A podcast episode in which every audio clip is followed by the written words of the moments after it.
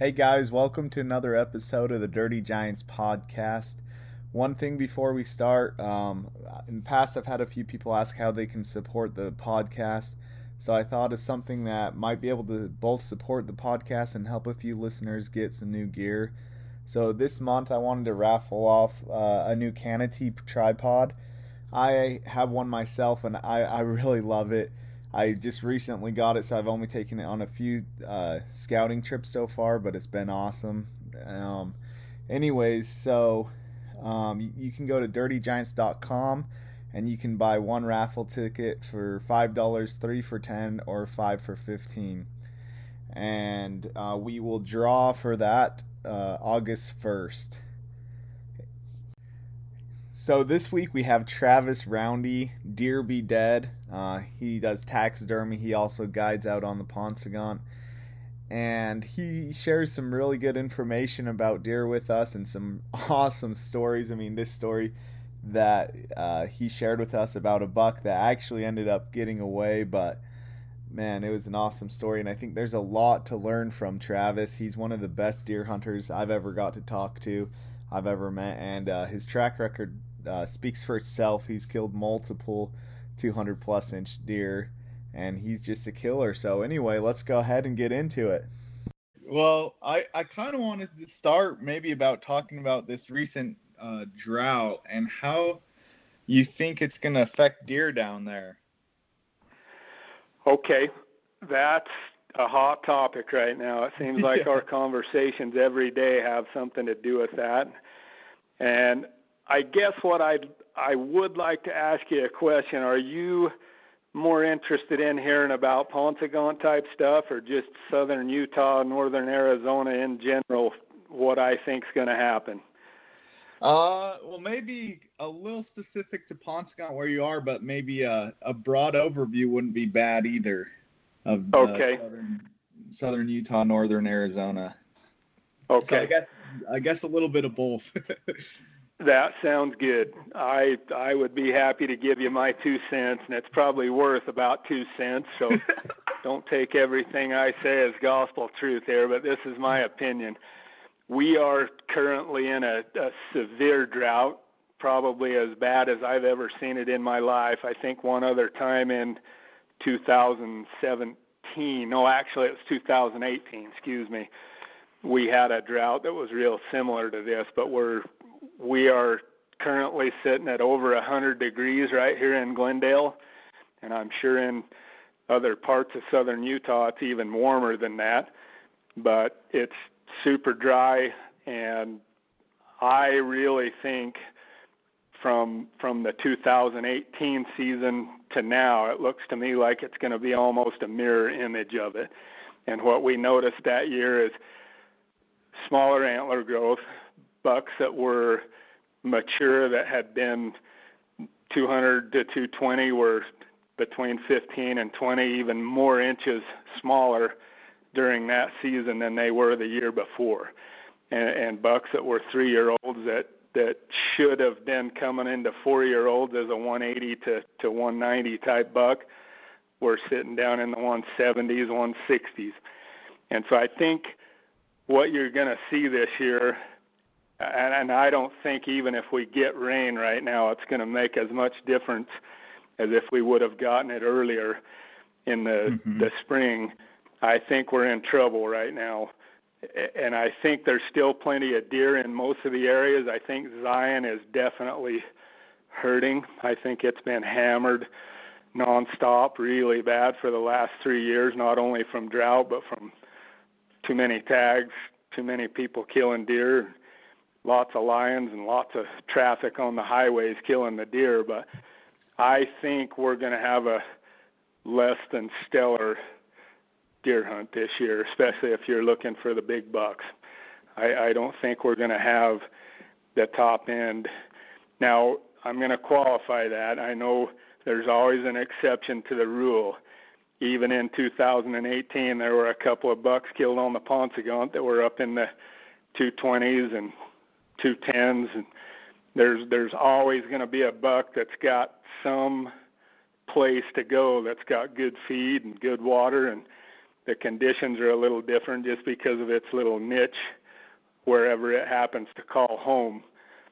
I think it's going to be exactly like that this year. I I don't know what your opinion is on that, but I I think we're going to have a lean year. Yeah, if you want to know the truth. It's not looking too good. And especially with last year being kind of a drought year too. I think back to back drought year yeah. can't be too too good. So you yep. said you said on average um maybe those like upper end bucks like 210 220 might be closer to like 190s um is that kind of what you're seeing on drought years on average maybe like yeah 10, 15, when when you have a severe drought and every every drought seems to be a little different and mm-hmm. some are obviously worse than others and some are more prolonged than others but what there's a lot of science to this, and I don't know it. I know that that some of us old guys that have been around for a long time have seen these cycles before, and we always ask the question: if if the year prior to the drought is a really good moisture year and the bucks are big and they're fat and their antlers are big, will they carry that on into the the next year even if it is a drought over the winter and the spring and the summer? will they still be fat enough and healthy enough to to produce big antlers? And, and that still remains a question that, that may be debatable in some people's minds. I think they do carry over. Mm-hmm. The better the health and the better condition they're in, the better the chance that they're going to have good antlers during a drought year. But I think where last fall we had very little moisture and the feed was dried up and it was kind of a rough fall, even though there were some big bucks because we had a good spring.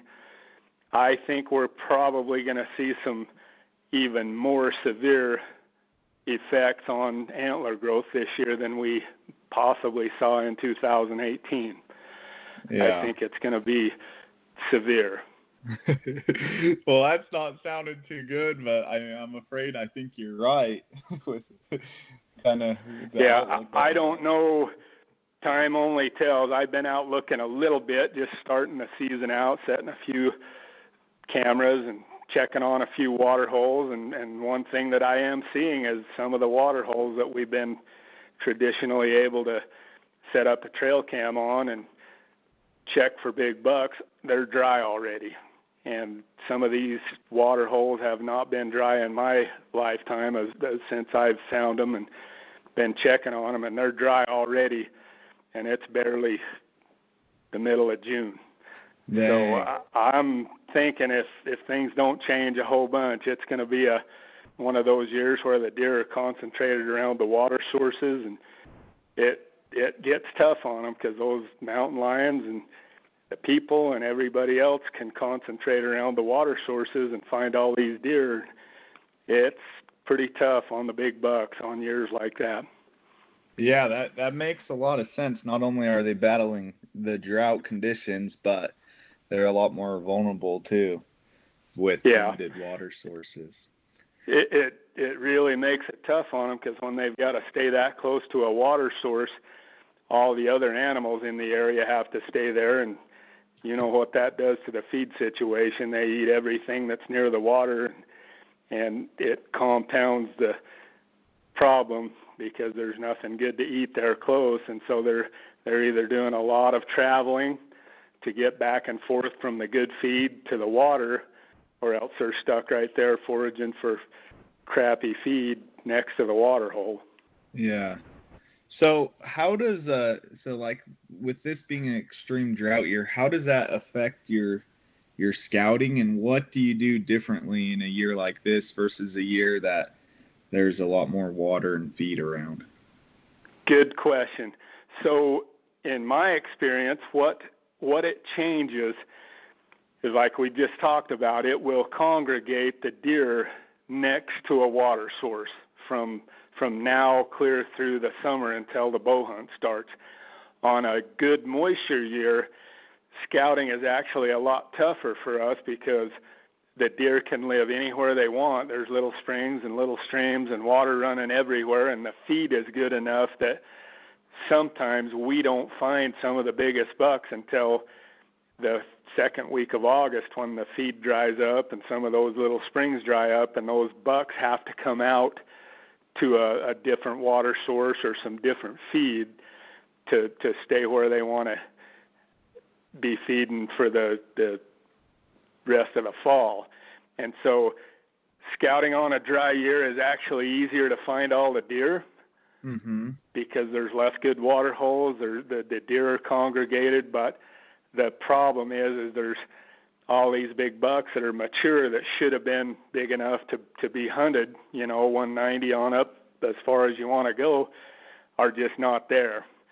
There's yeah. there's a very low percentage of those bucks that are big enough to even get us excited, and, and it it's discouraging for one thing because you're you're hoping you're going to find one of those gems that nobody's found before, and they're tough to find. They're really tough on a year like this. But we like to concentrate on water on a, a drought year, and it's it's that's where everybody else goes. So your competition is tough, and it's it's going to be an interesting summer. To to say the least, I'm not as excited as I probably would have been on a better moisture year. Yeah, yeah, that makes a lot of sense. So I guess one question kind of specific to the Paunsaugunt. Um, so like let's say you have a hunter come in on a normal year, what would be like realistic expectations as far as like trophy potential versus maybe on a year like this? I know like you probably haven't seen all the bucks yet because they're still growing, but if you if you had to guess.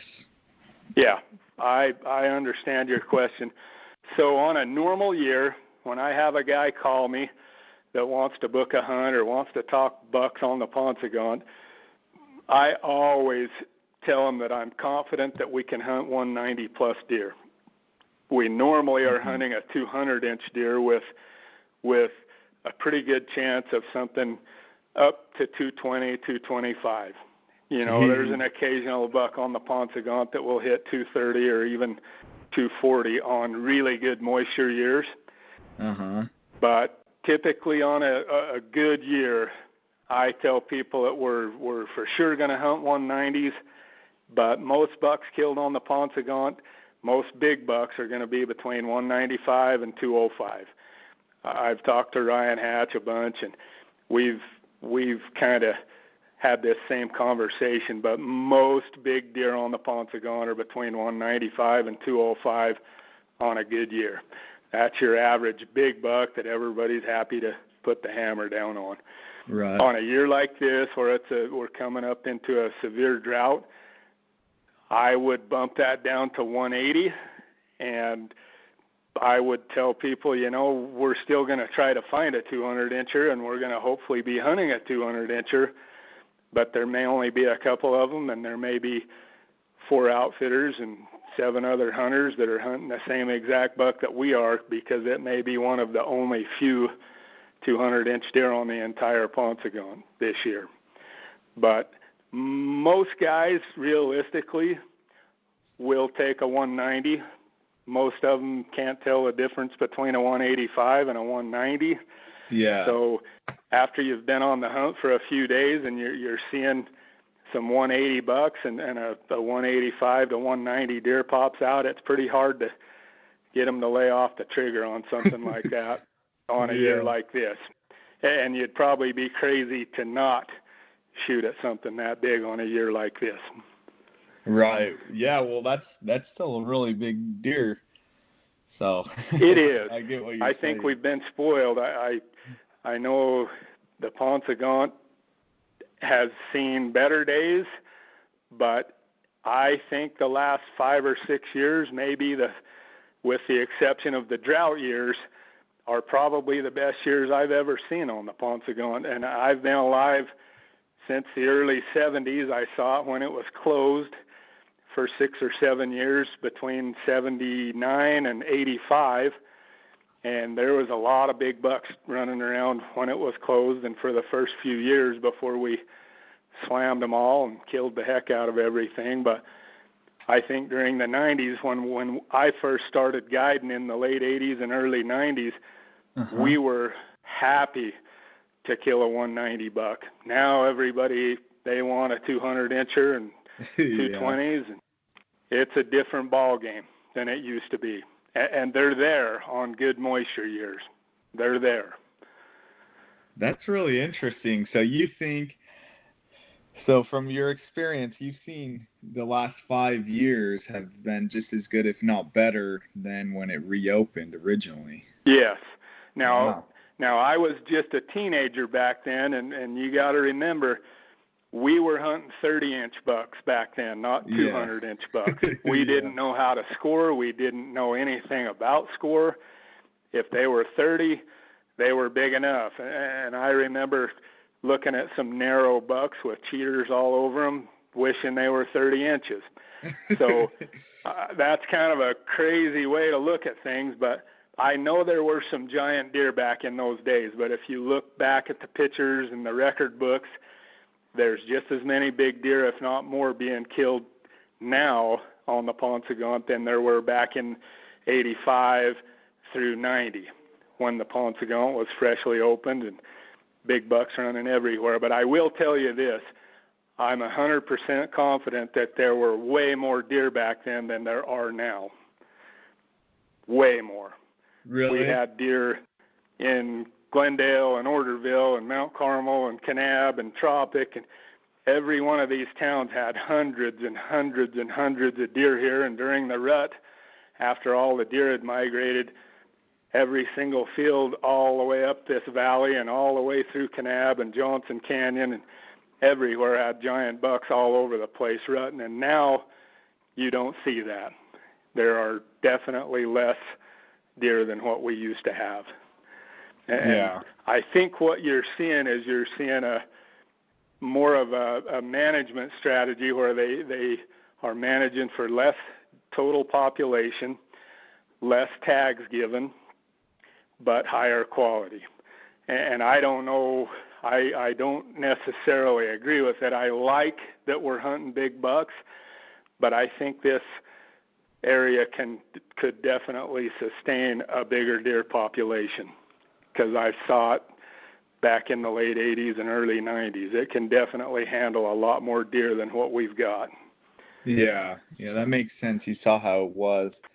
So I yep. guess kind of going off of that, I'm just interested. What what are your thoughts on those management hunts on the Paunsaugunt? Do you think they help grow bigger bucks by taking out those older, maybe older bucks that don't have the genetics you're looking for?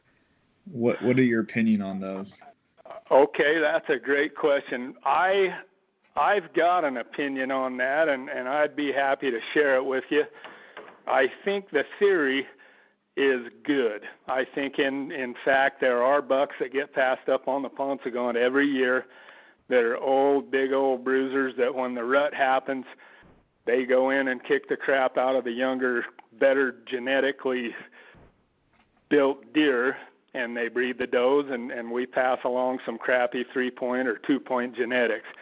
So I, I definitely agree we do have a sort of a problem and I think there is a somewhat of a fix for it. I, I know you can't genetically change a deer herd just by killing a few of the three points. So, right. so don't don't just think that I agree with this because I think it's going to magically change the the makeup of the herd because you've got you've got does with genetics that we can't really know what they're packing. We could have the best doe on the Paunsaugunt get bred by a two point, and it could produce a Boone and Crockett buck four yeah. years down the road with because the doe's genetics were good enough that the two point bucks didn't screw it up. And I'm not talking about a a two year old two point. I'm talking about a seven, eight year old two point that's a proven dud. So we probably shouldn't get into the genetic part of that because there's uh, I'm probably not going to get anywhere with that. But I think what this management hunt does is two benefits it gets the applicants, the guys that want to apply for the Paunsaugunt, it gives them a chance to pull some of the guys out of the we'll call it the trophy hey, Travis, pool. Can you hear me? The guys that put in for the archery, the rifle, the muzzleloader hunts, and it gets them out of that pool so that some of the guys can have a better chance to draw, and it gives the other guys a chance to go hunt the and experience it and kill a nice mature buck, and I think it's a good thing. I really do. I I think it's great for the draw system, and it's good to get some of those ugly bucks out of the herd. The one problem that I see though is a lot of the people, and being a taxidermist, me, we see a lot of the bucks.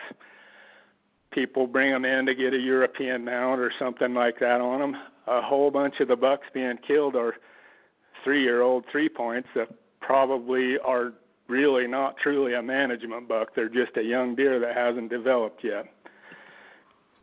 So that's that's one of the problems with it I see, but I I still think it's a good deal. Uh, I definitely would support it in the future.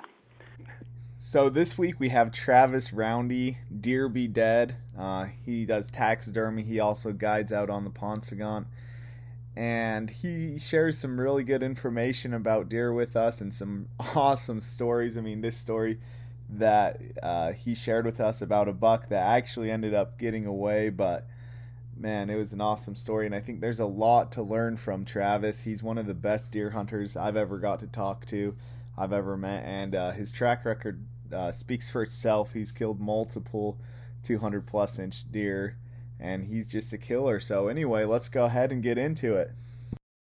Okay. So where do you want me to start then? Do, do you want to get me going again? And yeah, so um, I'll just kind of say, just in case I can't edit it, that so the the service that we were using to record the podcast kind of uh, glitched out for some reason. So let's get back into what Travis was talking about we were talking about uh, the management hunts on the Paunsaugunt. That's where you can only kill a deer if it has three points on one side. And we were talking about how um, that it depends a lot on the doe too. So Travis was saying before he got cut off that even a, a two point uh, buck could breed the best doe on the Paunsaugunt, and that could still produce a Boone Crockett buck. Yep. Okay, so that kind of gets me started back where we. I, I don't know exactly how far we missed or, or where this cut off, but what I was saying is is with those two point bucks, and I'm not talking a two year old two point. I'm talking a, a mature buck that's six, seven, eight, nine years old. That's a two point or a three point or some kind of an ugly configuration. When that buck breeds a doe there's still a chance that that doe's genetics will be dominant and and we can still have a quality buck out of that mixture so i don't know that we're going to completely solve the genetics on any unit by culling a few of the the ugly two and three points out of there but i think what it really does for the unit is it helps the draw system i think we we send a few more guys through the system that are willing to shoot that kind of a buck because i know mm-hmm when I draw that unit, I'm not looking to kill a two point or a three point. I would pass every one of them until the last day, and I wouldn't kill a deer. Whereas I know people that would be very happy to kill a deer like that, and and so I think this management system definitely helps clean out the the draw pool and move some of the guys and gals through that that otherwise would be in the trophy hunt and they'd be out there doing their thing and probably killing a buck like that anyway. So I'm all for it. If you want my vote for that, I'm definitely for that, and I'm also for the cactus buck hunt. I know we probably didn't talk much about that, but same story on those. I think have a cactus buck hunt and cull a few of those ugly buggers out of the herd and get rid of them. Yeah, well, uh, yeah, I think I think you're right. I think it does help get people through the draw system. Um, like you said, people who maybe don't care about shooting the biggest buck on the Paunsaugunt or trying to hunt the biggest buck on the So, yep. speaking of the Paunsaugunt again, and then drought years. Even though last year was rough, you guys had another unreal year on the Paunsaugunt. Looks like. We we actually did. We may have had our best year on the Paunsaugunt last year. It was awesome, and and we took some of our biggest bucks ever. It, it was a great year for us. Yeah, well, it looked like you took some really just good, like cool looking bucks too. Like um, not only like high scoring bucks, but they just looked they looked really good too. There's like took a couple typicals on the archery hunt and then a non typical on the archery and um Yep. Do you we mind? we had a heck of a good year on that archery hunt. We killed a buck that was 208, just a slick four by four that's just extremely massive, 33 wide. I mean, he's got seven inch bases, six and a half inch mass measurements all the way up through, if I remember correctly, 47 inches of total mass on the buck. So you you do the math on that, and that's pretty heavy. But it was just a big old mature deer that. And I don't know that the guy that killed it, he didn't want us to mention his name because of his employment. Uh-huh. He, he does some work and works with the a lot of the liberal public, and so he didn't want us to tell who he is or what he does for a living. But I suspect if we put a tape on that buck and got a net score on it for Pope and Young, it's probably going to net up around 200 inches. Jeez, So it's probably unreal. one of the top six or seven bucks ever killed in the state of Utah, and it was on a drought year last year. So it's it's a pretty cool deer. The other one, a, a an old retired army army guy from the Vietnam era, killed a 200 inch buck that was the non-typical, just same place, same area, same gene pool hammered probably his second biggest buck of his entire life. He's an 80 something year old guy and he's uh he's been there and done that for a lot of years, killed a lot of big bucks, but this is probably his second biggest buck ever. We were pretty happy for him. Jeez, and then you guys killed another, a couple, or just on the on the muzzle loader. We got a couple of big bucks on the muzzleloader hunt. We got a super wide buck. One of the bucks we pulled out the last day of the hunt that was 35, 36 inches wide. A few Gee. extras on it. It's not the highest scoring buck in the world. It's right up there, right at 190. And I know everybody when you say right at 190, that means it's 189 and seven eighths. But but at 190 always sounds good. But just a super wide buck, a buck we passed up several times during the season looking for a, a bigger deer, and we actually did hunt a bigger deer and shot an air ball over its back. So we we had to kind of pull this one out of the hat the last day of the hunt. But it it's it's an awesome buck and mid 30s and just got the the look to it. And then the biggest buck we killed of the year was was uh, the third day of the muzzleloader hunt. And if you don't mind, I'll tell you the quick story on it. Oh yeah, We- I'd love to hear the story. Okay. so I have a group of guys that comes hunting with me every year. They buy a landowner tag, and there's five of them, and each Uh-huh. year a different guy gets to hunt.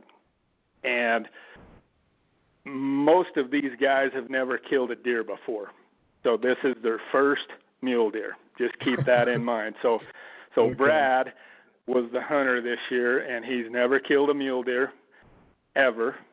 So we're on the muzzleloader hunt, and he said, I would love to kill the biggest buck in the group. And, and over the last four or five years, we've taken a 203, a 201, a 198, and then on the drought year, we killed a 187. So so we had- cut out for you. Yep, we had to produce something that was that was over 200 for him, and he said, "I just want to have the group record if possible." He goes, I, I, "I would be happy to just hunt, but he goes, let's see if we can beat the record." So we find a buck that will definitely beat the record. We found him about three weeks before the hunt, and my wife and I were out scouting, and we we saw him laying in some thick brush and all we could see was one antler, just the top of it, and we couldn't. We never did see the rest of him, and we spent two more weeks looking for him. We set some cameras up on the water. Our camera got stolen, so we didn't have mm-hmm. any pictures. My son McLean He's 19 and, and currently he's in Johannesburg, South Africa, serving a mission for the LDS Church. So he's he's out of the picture right now, but he was he was getting ready to to go on a mission and he was excited to help us look for deer before he left. So he went out and made it his mission to go find this deer for us. Well, he he did what everybody does in Utah. He went out and set out a bait, set out all kinds of stuff to see if he could pick it up. Two weeks, nothing happened. Never had a single picture of anything, but rabbits and whatever kind of birds come into those baits, crows and magpies and stuff. But yeah, about two days before the hunt, him and I went out there in the morning and we found. Actually, it was the day before the hunt. We found the buck bedded and one thing we noticed about this buck is when he's bedded, he stays bedded. He does not get up and run, he just hides. He just ducks his head and lays in the thickest stuff that he can find. So we watched him for about four hours and tried to take some video, but all we could see was just his eyes and his nose and a few of his velvet or, or his antler tips still had just a little bit of velvet on them. But Brad comes with his group. We go hunt. We don't see the buck the first day. We don't see the buck the second day. And on the third day, these guys, they're they're quite impatient. They're busy businessmen, and so they said, yeah. "Hey, let's go somewhere else and see if we can see some deer." Because this buck was in the low country where it was just him. There was no other bucks to look at to keep our attention. So it was either him or, or stare at the sagebrush all day. And these yeah. guys got tired of staring at sagebrush. And and so I took the guys and we went up in the higher country looking for some other big bucks that we knew about that were big enough to do the job for him. Well, my boy, he went out to where we'd been looking for this buck, and about 7:30 in the morning, I get a text, and I look down, and he goes, "Hey, I've got him bedded." No. And so we all jumped in and drove 90 miles an hour down the dirt road fast as we could to get there. And when we got there, the buck was still laying in his bed. So we got Brad set up with the muzzle loader and got him on the buck. And the buck was bedded at, at a, over 400 yards. And with the long range muzzle loaders we got, that should be a chip shot. I know some states mm-hmm. you can't use scopes and all that kind of stuff, but here we can put the long range scopes on and dial in and kill a buck at 400 no problem. Yeah. So we set Brad up on this buck and and this buck does the classic what he does. He laid there till noon. I mean, we were sweating, we were tired, we were sick of waiting, but we knew if we bumped him, we'd probably never see him again, possibly for days, maybe yeah. ever. So anyway, finally the buck gets up, and instead of standing there like a buck sometimes does, he comes out of his bed hot. Brad shoots and misses. But no. we thought he hit him. We know he didn't hit him now, but we thought at the time he did. All the smoke and then the buck running through the oak brush and the whole nine yards. So I watched the buck. We all watched the buck run through the oaks and disappear. And, and I saw him go into the last little patch of oaks, and he didn't come out. And so I, we we debated on whether he was wounded and in there dying, or whether he was untouched. Okay. And and so we decided what we would do is send Brad over there and put him on the other side of the patch of oaks in a small opening. It was about 20 yards wide and about 70 yards long and, and I got Brad set up over there where I wanted him, about uh-huh. 75 yards or so from where the, the clump of oaks was, on the, the far side. And then I sent one of my cousins over there, and and I had him track the buck, and I just I walked him up the track, and when he went to go into the oaks, we saw the we we saw Brad move a little bit, and then we heard a shot, and then the next thing we know, Brad gets on his cell phone. And he's like, he's down. We got him.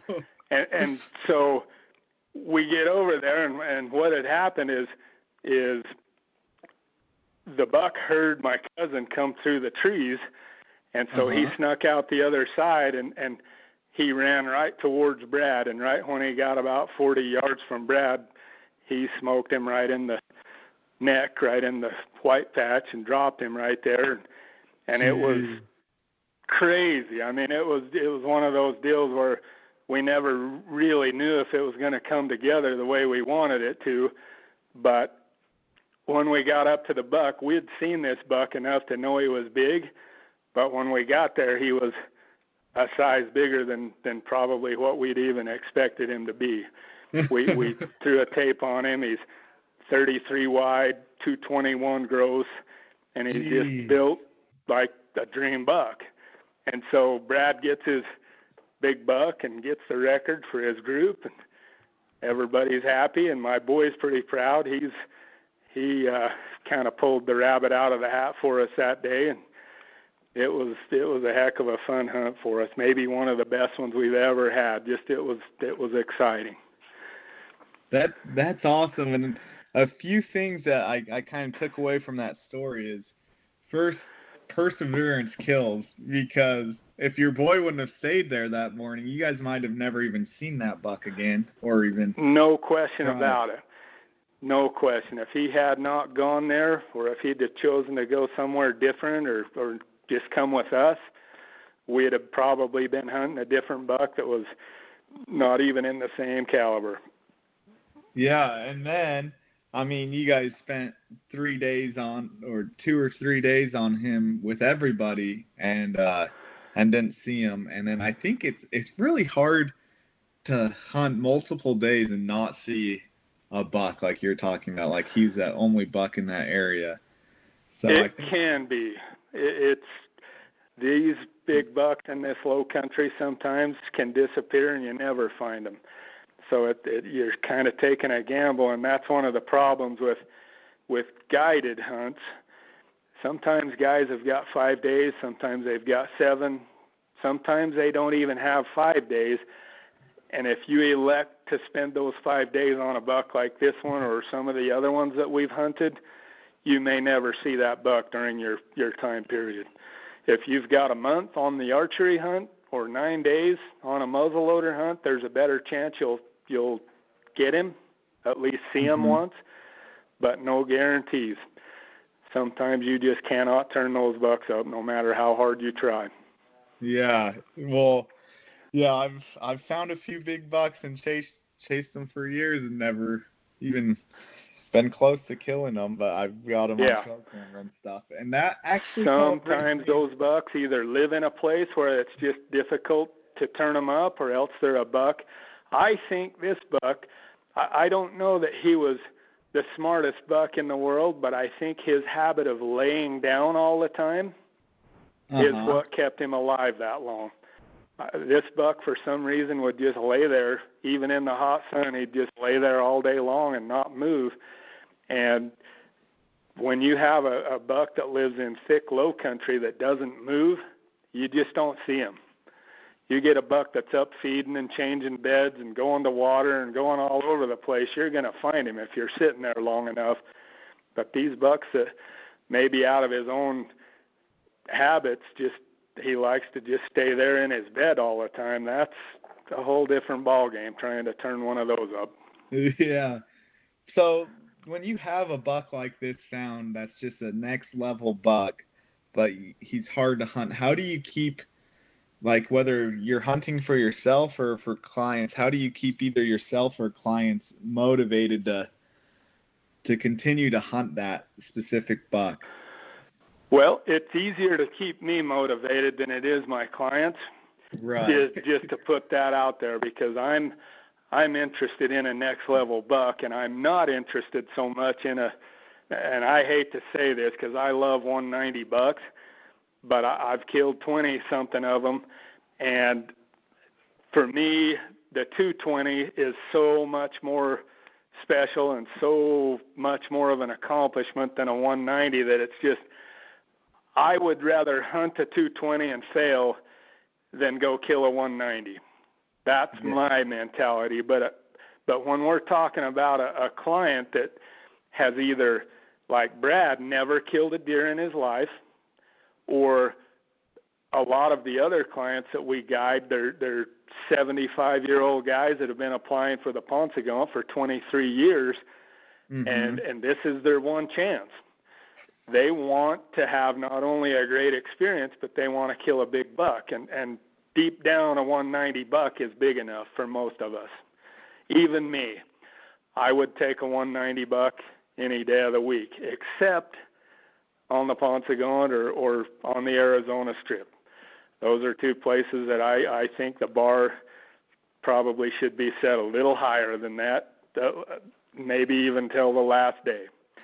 If you understand what I'm saying, I know yeah. you do because you've been yeah. there and done that. But but with a client, it's a little tougher because you think about a guy that's that's got a five day hunt or a, even a nine day hunt. About day number five, he's halfway through his nine day hunt and the clock's ticking and his mind starts playing things over like okay if we don't see this buck in the next two days i'm probably going to have to shoot a little one and we've been seeing four of those with this other buck. Wonder which one of those i should shoot and and they start playing mind games. And as a guide that's where we have to come in and and help them we got to help them manage that we got to reassure them that a, we do think we're going to find this big buck and that we're going to kill him, or if we really don't think we're going to find this buck, then we probably better move them to a, a different buck or a different area so that we can maximize their chances. And, and that's the big problem with being a guide is, is you have to you have to know your hunter and you have to understand where they're coming from sometimes we'll go kill a 185 or a 190 buck right on the first couple of days and people are like wow why did you go shoot that when you've got a 210 well the 210 we've got we've seen him two times since may. And we got a mm-hmm. five day window. We may put opening day in on him and, and maybe the next day but we got to get something for this guy because he's gone in five days and and we're probably not going to see that other buck again during his time allotment so it's a balancing act, and it's it's there's a lot of different factors that play into it on how you decide what to do. But ultimately, it's the yeah. hunter that's going to have to make the decision. You just got to help them yeah, make I, a good decision based on what you know and, and what you feel. And I, I think, um, like you, for example, saying that maybe you would rather hunt a 220 buck than kill a 190 buck. And I think you've proven that because you're willing to eat even good tags. And I think a lot of people, if they, for example, if they draw the Paunsaugunt and they don't kill a deer, they feel like they didn't uh, fulfill that tag. But you, right. you would be willing to hunt uh, a bigger buck that you might not kill. And I think that's mm-hmm. probably why you've killed a lot of these bigger bucks that people don't even see, and you've killed multiple. Yep, it, it is. It's. I think that's one of the biggest factors is being willing to to to go do the work and find that class of a buck, but yet drive past all the other big bucks that are are big enough to probably kill to go hunt that next level buck, and, and stay focused on it till the last day of the hunt. I've done that on the Paunsaugunt. I know you know about one of the bucks that I chased there a few years back. Yeah, arrowhead buck. That That's a prime example of that. Can you tell us a little bit about that buck and everything that that happened? I think I think that's a perfect example, and it was just it was a pretty cool story if I remember right.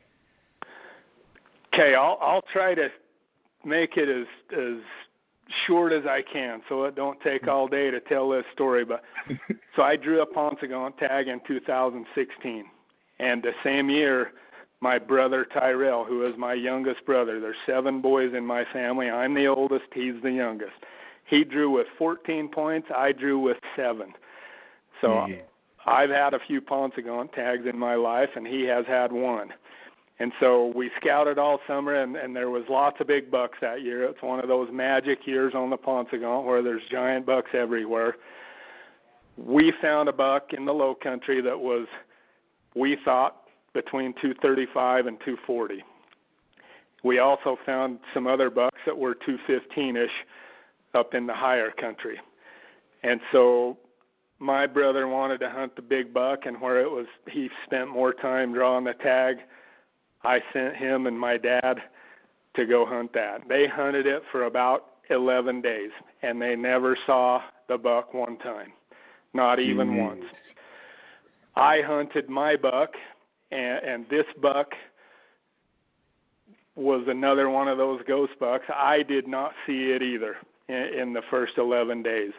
And so my brother, he sent me a text and he goes, "Hey, if you want to come out here and try to hunt this buck with me, you're more than welcome." So I went to the low country with him the next morning on day 12, I believe it was. We split up. I went over one side of a hill, he went over the other side, and within 30 seconds I glassed up the buck. No way. He was feeding out in a, a little draw with some thick brush and some oak. And bam, there he was. And I watched him, videoed him just in case we never saw him again. And then I ran back up and got my brother and my dad, and we watched him bed. And so we decided that I was going to send my brother Tyrell in and see if he could put a stalk on him. And so he starts this stalk, and as soon as he gets within about a 100 yards of the buck, the buck gets up and leaves. But I watched him bed again, and so we got back together and made a new plan on how he was going to stalk in this time. But I told him, I said, if if this buck gets up and leaves again like he did last time, I'm going to be waiting in his escape area. And so we sent Tyrell mm-hmm. in, and as soon as he got within about a 100 yards of this buck, he gets up and leaves. Only I'm waiting for him this time. And so this buck, and he he, I don't know if he was actually trying to get away from us because he would just get up and feed. He would just okay. get up and walk away and feed so and then go bed again. So the problem I had is when this buck came by me, there was an old barbed wire fence between me and him and I, I snuck up to the fence, but I could not get across it. I couldn't get under it without him hearing me, and so it it, it stuck me at about 75 yards, and I couldn't get any closer. And he was feeding along this scrub oak oak patch at uh-huh. 75 yards, and he had his head up in the bushes eating the oak leaves. And and finally, I decided I'm going to have to take this shot right here, and I practice out to 125 yards. So I was confident in the shot. Yeah. Dialed up my slider on the bow, and, and when he stopped, he I, I waited until he was feeding, and, and this may have been my mistake, but I I shot. He was facing to the left, fully broadside. Right when I shot, my bow make, made a little bit of a noise when it went off, uh-huh. and that buck jumped. He he whirled to run back the direction he came, and when he did, his head came in front of his body, and the arrow hit him right in the forehead. No. And it just dropped him. It, it stuck right in between his eyes, just slightly to the left side, and it just dropped him to the ground like you'd just shot him in the head with a, a, a rifle. Right. And he just laid there like nothing was ever going to happen again. I was like, wow, I just killed it, dropped him with a bow.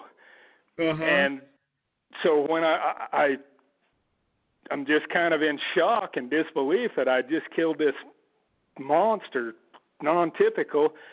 Well, he gets up to his feet, and so I knock another arrow to go to shoot again, and he staggers like he's drunk uh-huh. through the oaks and disappears. And when he comes out on the upside on the top of the ridge, he's at 126 yards, and he's standing there with this full arrow poking straight up out of his forehead and he's there just wobbling like he's about to fall over again. Yeah. And so I I run my slider to 125, put it on him, and he he right when I go to shoot, he walks over the ridge. Well, my dad could see all of this. He said he he went out across the sage flat, and the further he went, the better he got going, and by the end of the flat, about 500 yards through there, he he was jumping and running. And so I got on his track, thinking, you know, this buck's messed up. His his brain's probably shot up a little bit, and he's he's goofy. I'm just going to go dog him in this sand yeah. until I catch him and kill him. And I'll just they can't get away from me. I, I track enough bucks, and and with just one buck being down there, it's you you can't lose them if you stay with it. Uh-huh. If I go dog this buck, well, I I somehow get out on the end of a, a little ridge, and I hear him, and he has bedded to the point where when I went past him, he had hooked around and bedded where he could watch his back trail, and he got up and hauled butt, and I didn't I I didn't get my chance at him. Well, Oh. long story short, we picked up a trail camera picture of him three days later on a little spring, and you can see in the picture the three-bladed kind of a plus mark looking thing right on his forehead. So we knew the arrow fell out, and we knew he was very much alive. He looked healthy and like nothing was wrong with him except for that mark. Yeah. Well, we got 15 plus days left in the season.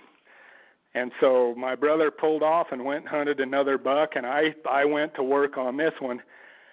I hunted every day till the end of the hunt without seeing the buck again. really. I finally on the last day of the hunt found him right at dark, put a stalk on him and blew it, couldn't get him. I could have went and killed some other deer. In fact, I really I played this through my mind through the the season. I knew I I was driving past bucks every day going to hunt this deer that were not so smart and and would have been pretty easy to go kill with a bow uh-huh. to go hunt this deer. So so the end of the story, I didn't get a buck. Never did fill my tag that year. We hunted him on the muzzle loader, saw him once, never saw him on the rifle hunt, never found him on the winter range. Spent the whole spring looking for sheds and trying to figure out where he was down in the low country after he migrated. The next year he came back and his antlers were messed up from being shot in the head and his antlers kind of grew some funky stuff out the right side. We saw him one time in the summer. Never saw him on the bow hunt. Never saw him on the muzzleloader hunt until the eighth day, and did not get him with our client. Uh-huh. Got a trail cam picture of him the night after the rifle hunt was over, after we had hunted him there. Never Mhm. saw him in person during the season. He migrated south, never knew where he was, and during the winter, a guy from Kanab found his sheds. And while he was looking for the sheds, he found a deadhead. A- And I'm talking, he found the sheds from the year before that that were from the year I shot him in in between the eyes. We called him Arrowhead after that, obviously. Oh, okay. Yeah. So he found the sheds and they scored 232 or 233, just with the sheds, with with no velvet on him or anything. And typically velvet is five, six, seven inches on a big non-typical. So he he probably Yeah. would have been high 230s. Well, this same guy was looking in this area and he found the dead deer. He found the arrowhead buck dead. So not only did he find the 2016 sheds, but he found the buck dead, killed by a mountain lion. And so he, he called the game warden to come in, in Utah. You've got to get the game warden to come and check them out. Well, they came to check this deer out, and it had a hole in its forehead. And so they said, well, this this looks like somebody shot this in between the eyes, so we we probably can't let you have it. Well, some guys had heard about this buck and, and how I had shot it in the forehead, and so uh-huh. through a series of me sending pictures to them and them being able to verify that that hole was actually from two years prior on the bow hunt, they were actually able to prove that that buck was not killed by a poacher. It was lion killed, and, and the hole in the head was the arrow from previously. And so the guy got to keep the rack. And if I remember correctly, that year it only scored 206 because it, it had a little bit of head trauma to deal with, trying to heal up from that. But but the crazy thing is, is this buck wintered in a spot less than four miles away from from where we had been hunting it, and it was completely in a spot that we had never even imagined that it would spend the winter. I mean, it's one of those bucks that we we literally spent hundreds of days looking for it, and in those two year period of time, we saw that buck less than four times in person. Period. Jeez. That's crazy. Well, that's yeah. a lot of information for that thing, but it's it's it's one of the experiences in my life where I'm proud to say I hunted a big buck like that. I wish it would have happened a little different. I wish he'd have kept his head in the bushes. In fact, I wish I would have let him pull his head out and maybe even made a little noise so he knew I was there. Sometimes if you shoot Yeah. when a buck doesn't know you're there and they hear the noise, they jump. If they know something's there, sometimes when that bow goes off, they don't move. They they already know there's something there that they're trying to find. So I probably could have played it a lot different, but it is what it is and and that's one of my fondest memories even though I didn't succeed getting the buck killed. I'm proud to say that I held the course and hunted the biggest buck that I knew about that year to the bitter end and he kicked my butt and that's what I love about big mule deer anybody can go out and kill a two point or a young deer that's standing by the road and I'm looking for a challenge and the day that that mule deer hunting ceases to be a mental and a physical challenge is the day that I'm probably looking for a new sport. yeah, well, that's that's such a crazy story, and I think it goes perfect about with why you have been successful on so many other hunts with deer people can't even dream of taking like some of the deer you have and i think it's because you're willing to stick it out and eat those tags and like it, everyone thinks like travis roundy has the Paunsaugunt tag. And so like you could have easily just been like well i need to make sure i kill or i gotta go kill.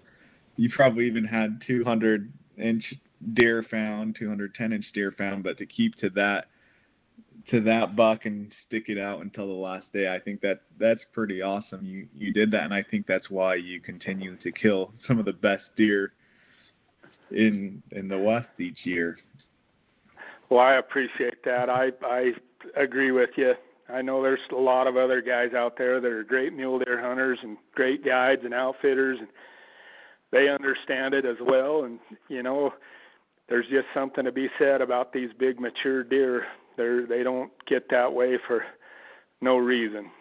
Whether it be by luck or or whatever it is, the smarts that they have. I, I don't know that they're geniuses. I think sometimes the area that they live in it sometimes is tougher to to kill a deer in than the deer itself is but when they're when they're as challenging as they are sign me up i like it yeah i like it a lot you can't beat big deer it's the best thing nope nope not even I I know you're busy, so I don't want to take up too much of your time, and I appreciate you getting on here. But uh, before we end, um, I just want to let people know that obviously you're a taxidermist.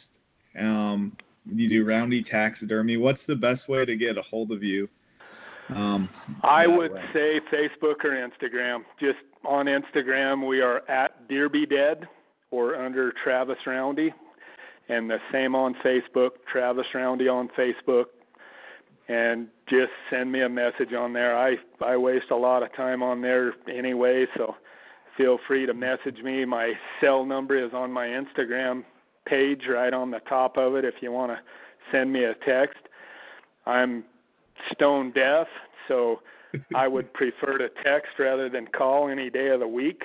So don't don't feel shy about sending me a text or a message. I'd be happy to do some taxidermy work for you. And while while we're on that subject, we are extremely busy and, and we love mule deer. We love shoulder mounts. We do a lot of life sizes, but we're probably going to be slowing down a little bit on that. We we are so busy that we're going to be taking less rugs and less life sizes and less European mounts this year, just mm-hmm. due to the fact that we've got a zillion deer and elk and antelope and sheep and that type of stuff to do. And so we're going to pick and choose a little bit so that we're not swamped with all the stuff that we'd rather not see. Yeah. But you're you're welcome to message me and, and ask. I'll be happy to, to visit with anybody. And then as far as um outfitting, that's the best way to get a hold of you as well, right? Same way. Same yep. Outlet. Just get a hold of me on Instagram or Facebook or my cell number is on that uh, Instagram page. Just send me a text and I'll visit with you. We've we've still got an opening on a hunt this year, the Paunsaugunt rifle hunt. If you've got a tag and you're looking for some help, I know it's going to be a tough drought year out there, but if if somebody needs help, we've got one more slot open. If if you're thinking about using an outfitter, we'd love to visit with you. Perfect. Yeah, and if anyone can pull a rabbit out of the hat on a drought year like this, it's you guys. So. Well, um, we'll give it 110%.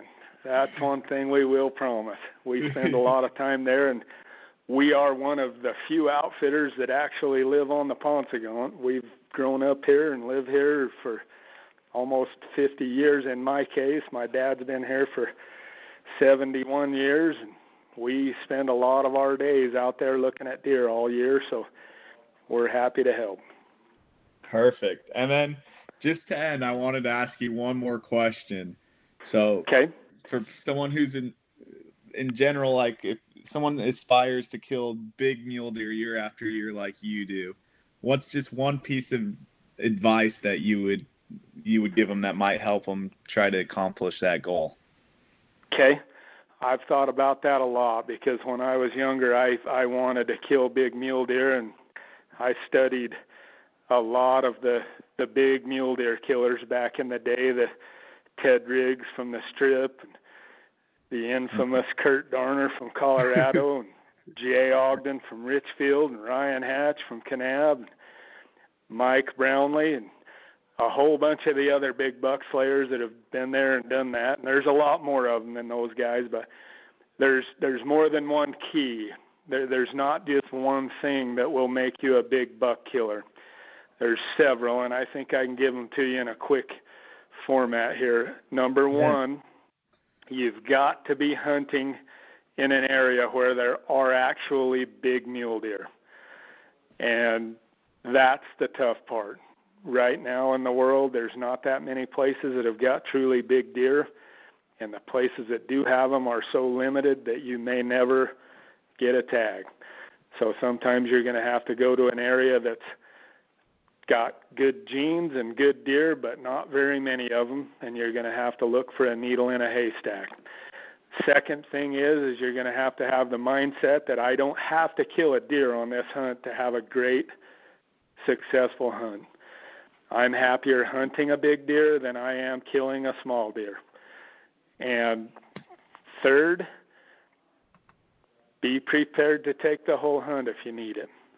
I know some of us live busy lives and we got a lot of things to do and a lot of responsibility, but one time during the year probably wouldn't hurt to spend the whole season and be there when that season's open because we're limited to five days or seven or nine or whatever the season is. And if you're not there every day, you're probably going to lessen your chances of actually seeing a big deer. Fourth, put your scouting time in, do the best you can, and if you don't have time to scout, you may want to think about hiring some help. Get a good mm-hmm. outfitter that knows the country and that produces and get them to help you. And I'm not trying to sell outfitters to everybody. I've done 98% of my hunting without one, and there's no shame in using them when you need them, but there's no shame in doing it yourself either because you can do it. The other thing is you got to be able to kill when you find your buck. Most guys see a big buck during a hunt and they don't kill it because they either aren't ready or they can't shoot straight, whether it's with a bow or a muzzleloader or a rifle, and they don't capitalize on the opportunity. Uh, case in point, if I had every big buck that I've hunted and missed or failed to kill it somehow in a collection mounted on the wall on the east side of my shop versus the collection I do have that I have killed, the ones that I've missed or let get away would be bigger and more of them than the ones that I have killed. So just think really? about that. I've screwed wow. up on more big bucks than I've killed. And I've been doing this for 35 years. And I have let more big bucks get away than I've killed.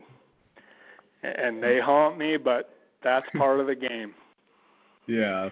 Yeah, for sure. So that's one last parting shot here that I would like to say. Uh-huh. We as hunters have got to stop killing all the deer. We have got to quit killing the little bucks. I don't mind seeing the the youngsters, the teenagers kill them to learn how and to get their feet wet, but us grown adults, I hear this in my shop on a daily basis.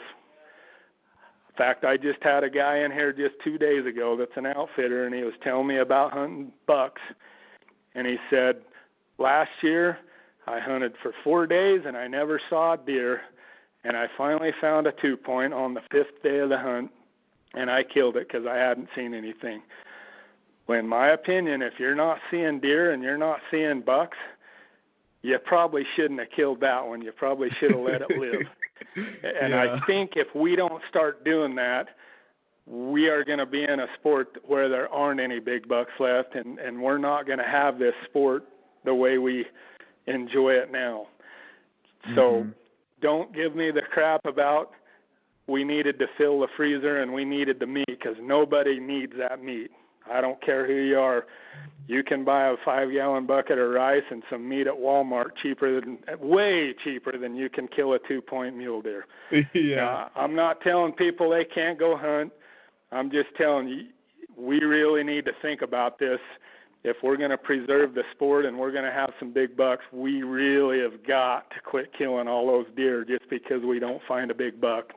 Let them grow up because they'll be in the same place the next year. Yeah. No, I think that I think that's very true. I think that's a good thing to talk about and say because I mean it, it's true. If you if you let those younger bucks grow, eventually they'll be the big bucks, and then you maybe you well, and that, see big bucks here's another year. big buck killing tip I'll throw out there, and, and the big buck guys know this, but maybe some of the other ones don't. Uh huh. A deer lives in the same place every year, summer and winter. They they they migrate, but they go to the same place. 95% of them go to the exact same beds, the same trails, the same water hole if you let that buck live, if it's not big enough this year and you let it live, there's a pretty good chance it's going to be back the next year to the same place, a year bigger and a size bigger. And it's not long. You let a few of those live like that, and you're going to be hunting the kind of deer you really want to kill if you're willing to, to let them live and grow up. So, just a little big buck killing tip right there. Don't kill those buggers. Let them let them grow. Yeah, no, that's perfect, and I appreciate um, that. That's some really good information too about kind of what sets people apart from people who continually kill big bucks and maybe those who don't or has killed one in their lifetime. So I think that's some great information, some great tips, and awesome stories too, Travis. I really appreciate you getting on. I, it was so fun talking to you. You bet. Thank you. I appreciate you even thinking about me. I know there's some serious big buck hunters out there that you've talked to, and I'm sure more that you're going to visit with in the future. But I appreciate what you do and our friendship, and I know that we got a lot of things in common, especially where we live and the big bucks that we love to chase and the people that we associate with. And in the end, that's what's important is the people that you associate with. So remember to take your friends and your family and a few of your buddies out there to have the experience with. I know one of the mistakes I made early on is I thought I had to be alone to be stealthy enough to go kill big deer. When you do that, you don't have a lot of memories to share with everybody, so take a few people with you. Take your boys or your girls or your buddies and go have an experience while you're chasing big deer. Yeah, well, you do really good at that. I mean, your whole family, all your kids are big buck killers, so it's it's awesome to see you guys' pictures year after year. Well, we appreciate it. We appreciate the opportunity to to live in a country where we can do that. There's a lot of blessings from living here and being able to go do what we love to do. Hopefully, we can do it for dozens and dozens of years in the future, decades, hopefully forever. Yeah. As always, thanks for listening to this episode. Don't forget to go to dirtygiants.com and get your raffle tickets to win a tripod. Thanks for all the support. I really appreciate it.